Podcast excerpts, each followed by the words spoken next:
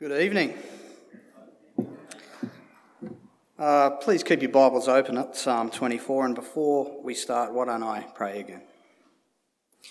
Heavenly Father, we give you thanks for your word. Please give us ears to hear and hearts to understand as we look at this psalm. Also, Lord, we ask that you help us to apply your word in our lives, all for your glory. In Jesus' name, Amen. I'm sure we've all heard the expression, wow, they'll let anyone in here. Someone comes to a venue and we jokingly wonder how they got in. It's a typical Aussie greeting. And we all have that friend who turns up either underdressed or for some reason looks out of place at a function. And that could have even been us at some point, and we felt a little bit embarrassed. But we can sometimes have a sense that it's our right or that we qualify to enter certain places, that it's easy to gain entry. And right of entry can be true for many establishments. The bar can be set pretty low for dress code, and you can be an everyday, ordinary person to gain entry. The host or owner might be pretty easygoing. You don't need to be a king to go to Burger King. And you don't even need to be a burger.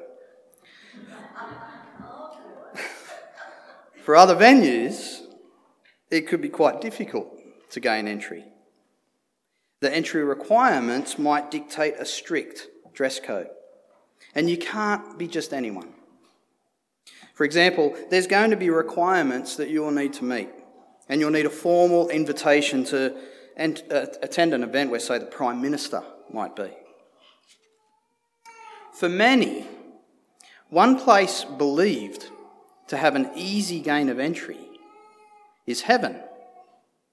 A popular guideline used to determine the entry requirements into heaven is that they believe that God exists and that He simply welcomes them in. And although that statement has an air of truth about it, there needs to be a deeper understanding of who God actually is and a better knowledge of the character of God and how we can stand in his presence. Some, however, might consider heaven quite difficult to gain entry into. Questions can arise like Do I really have the right to just enter and stand in the presence of God? Am I even invited? Well, let's take a look at Psalm 24 and begin with a point that firstly establishes the significance of God, and that is that God made the entire world and he owns everything. Looking at verse 1 and 2 of Psalm 24, it says, The earth is the Lord's and everything in it, the world and all who live in it. For he founded it on the seas and established it on the waters. Many kings would attempt to lay claim that the world around them belonged to them that their subjects and armies under them belonged to their king. In fact, some kings would consider that there was none greater than themselves, that they were absolutely sovereign. Genghis Khan is an example. He obtained a massive amount of territory under his rule. His campaigns of plunder and conquest eventually led to the establishment of his huge empire. And although accounts like this are from kings of the past, there are rulers today, and there will be rulers in authority in the future that will exalt themselves also. King David, who wrote this psalm, was a noble and successful king. Yet he was the king of a relatively small kingdom. It was by no means a global superpower. In fact, from a world perspective, the kingdoms of Egypt and Assyria were far greater in terms of military might and wealth than the kingdom of Israel. But David knew God, and he begins this psalm declaring that the world was created by God and that it belongs to him and not superpower kingdoms. The beginning of verse 1 jumps out and says, The earth is the Lord's. It's a powerful statement, and it should influence how we perceive the world around us.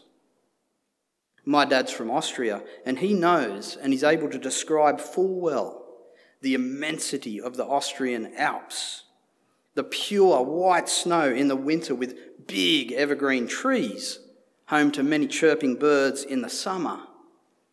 I haven't been there, maybe you have.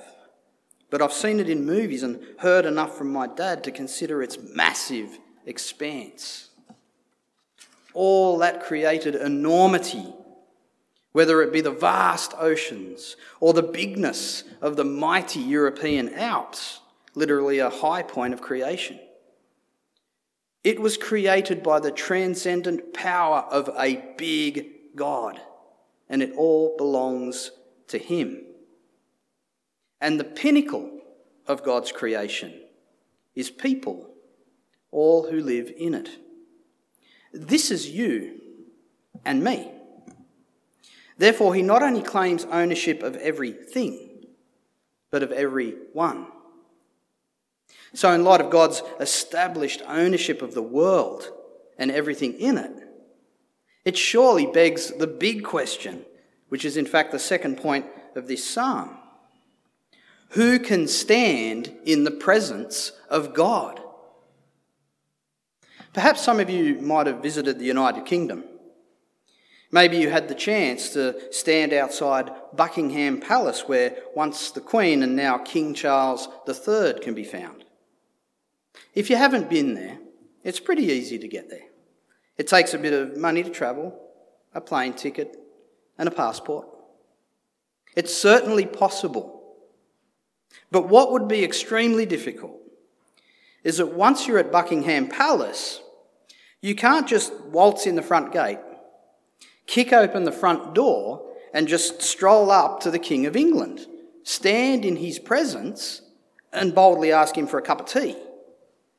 I'm sure you wouldn't even get three feet in your attempt before you were crash tackled to the ground and restrained.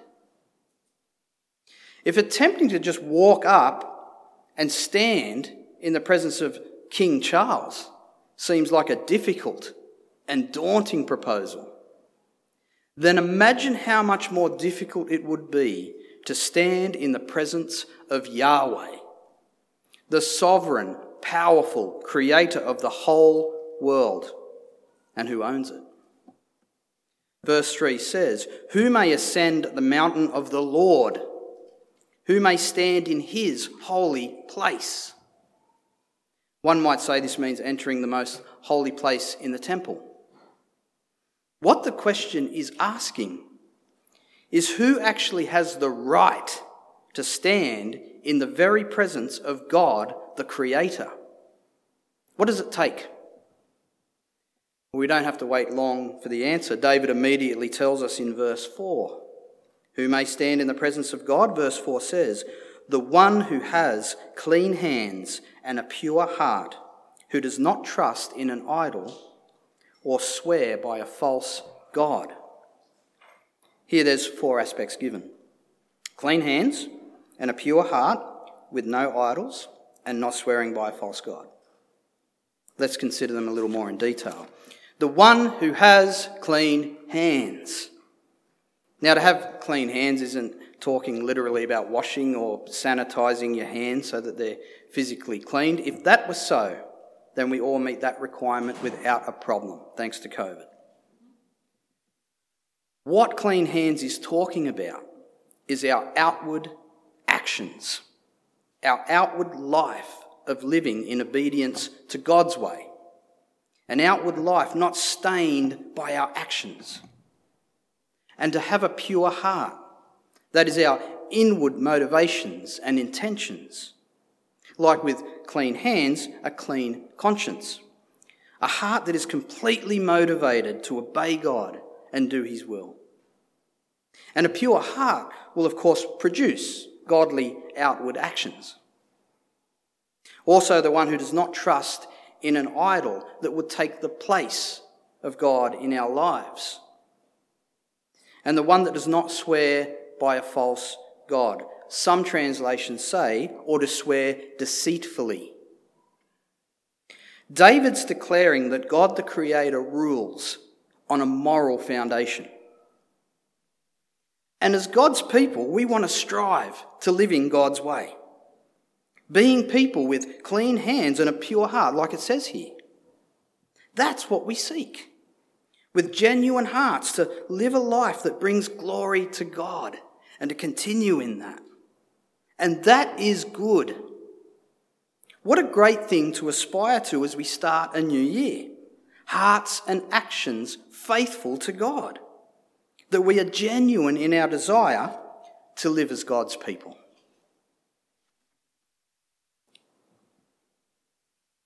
But it's easy to look at this list and say, you know what?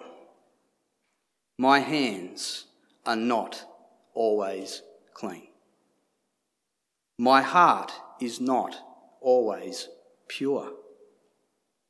Idolatry can be subtle and can be stubborn in my heart. It's very easy to make promises and have even just a small amount of deceit. Even King David, a man after God's own heart, that gives us the answer in verse 4, can't lay claim to have without fault faithfully walked in complete obedience to this list, even though with a genuine heart he aspired to do so. I'm sure I can say that this dilemma is shared by us all. See, if we claim to love and trust God, yet we find our hearts and actions are not always aligned with what verse 4 tells us here, then indeed we have a big problem. So, under this old covenant economy, who can stand in the presence of God? Not us. But God is not only a powerful creator, He's a God of love and mercy for the people He created. He established a new and better covenant. There is actually one who is able to stand in the presence of God. One who always had clean hands and a pure heart, who never put his trust in an idol or whoever swore deceitfully. He is Jesus Christ. Jesus faithfully, without flaw, has met the perfect requirements of God and so can stand in his presence without fault. And if we take a look at Hebrews chapter 10 and read from verses 19 to 23, it gives us a hope under this new covenant that enables us to enter the most holy place and stand in the presence of God by a new and living way. Look with me at Hebrews chapter 10, 19 to 23. It says, Therefore, brothers and sisters, since we have confidence to enter the most holy place by the blood of Jesus, by a new and living way, opened for us through the curtain that is his body. And since we have a great priest over the house of God, let us draw near to God with a sincere heart and with the full assurance that faith brings. Having our hearts sprinkled to cleanse us from a guilty conscience, and having our bodies washed with pure water, let us hold unswervingly to the hope we profess. For he who promised is faithful. The requirements to stand in the presence of God were fully met in Jesus Christ. And we can share in that because Jesus met those requirements for us. God has opened a new and living way for his created people to seek and approach him with a sincere heart and assurance that comes from faith in Jesus. And by faith in what Christ has done, Having cleansed us from guilt, we can hold on to the hope we have in Christ with confidence in his blood shed for us on the cross for the forgiveness of all our sin. And we can receive the promises from God that we read in verse 5 and 6 of this psalm. It says, They will receive blessing from the Lord and vindication from God, their Saviour. Such is the generation of those who seek him, who seek your face, God of Jacob. Does this mean that we shouldn't be concerned if we sin? Well, it should be said that how we live our lives is a reflection of our fellowship with God. John says in 1 John 1 6, If we say we have fellowship with God and yet walk in darkness, we lie, and the truth is not in us. Under the Old Covenant, obedience was a condition for fellowship with God. But under the New Covenant, obedience is the result of fellowship with God, founded on faith in Christ alone. God cares very much about the moral conduct of all people, but particularly those who are His people. This doesn't mean we're no longer without sin, but we no longer live in pursuit of the sinful nature, nor do we pursue salvation by works. What we do pursue is repentance, clean hands, and a pure heart, a turning away from sin and relying on the death and resurrection of Jesus for forgiveness. This is how we be the person whose hearts and actions are genuine in living for God. Perhaps you've known this for many years now, and if that's you, praise God and be refreshed in this reminder. If you're not sure if you stand in a right relationship with God, then verse 3 of this psalm is an invitation to enter into the presence of God through Jesus Christ. God welcomes all who seek him with a sincere heart of faith. If you'd like to know more about the salvation Jesus brings, then please talk to myself or to Rick or whomever you're comfortable with. Either way, we would love to hear from you. And can I add an appeal for us in this new year of 2023 to seek God's way with genuine hearts, having the assurance that faith in Jesus brings? And that takes us to our third and final point. Jesus has won the victory. Verse 7 declares, Lift up your heads, you gates. Be lifted up, you ancient doors, that the King of glory may come in. Picture, if you will, standing at the gates, God's presence beyond. Heads are bowed down low and dejected. Gates lowered, closed. Ancient doors firmly shut. There is no way to enter. And then the King of glory arrives. The victorious King, mighty in battle, presents at the gate. The King of glory is worthy to enter, and he brings victory. Now heads be lifted in joy. You gates, you ancient doors, be lifted and open to receive the victorious King that he may enter. Who is that King of glory? It's the same King de- declared at the beginning of this psalm. It's the same King who came into the world he created. It's the same King who shed his blood on the cross so that we can be forgiven for sin. The same King who rose again from the dead and is seated at the right hand of God the Father and will return again to judge the world and take his people to live with him forever. He is the Lord Jesus Christ, strong and mighty, the Lord mighty in battle, the King who has won the victory over sin and death for us so that we, through him, can stand in the presence of God. Let's pray. Heavenly Father, you are the mighty creator of everything and everyone. You are the King, strong and mighty, victorious in battle. We give you thanks that through faith in Jesus, who won the victory over sin and death for us, means we can stand in your presence. Help us to be those whose hearts and actions are genuine in living for you. We pray this in Jesus' name. Amen.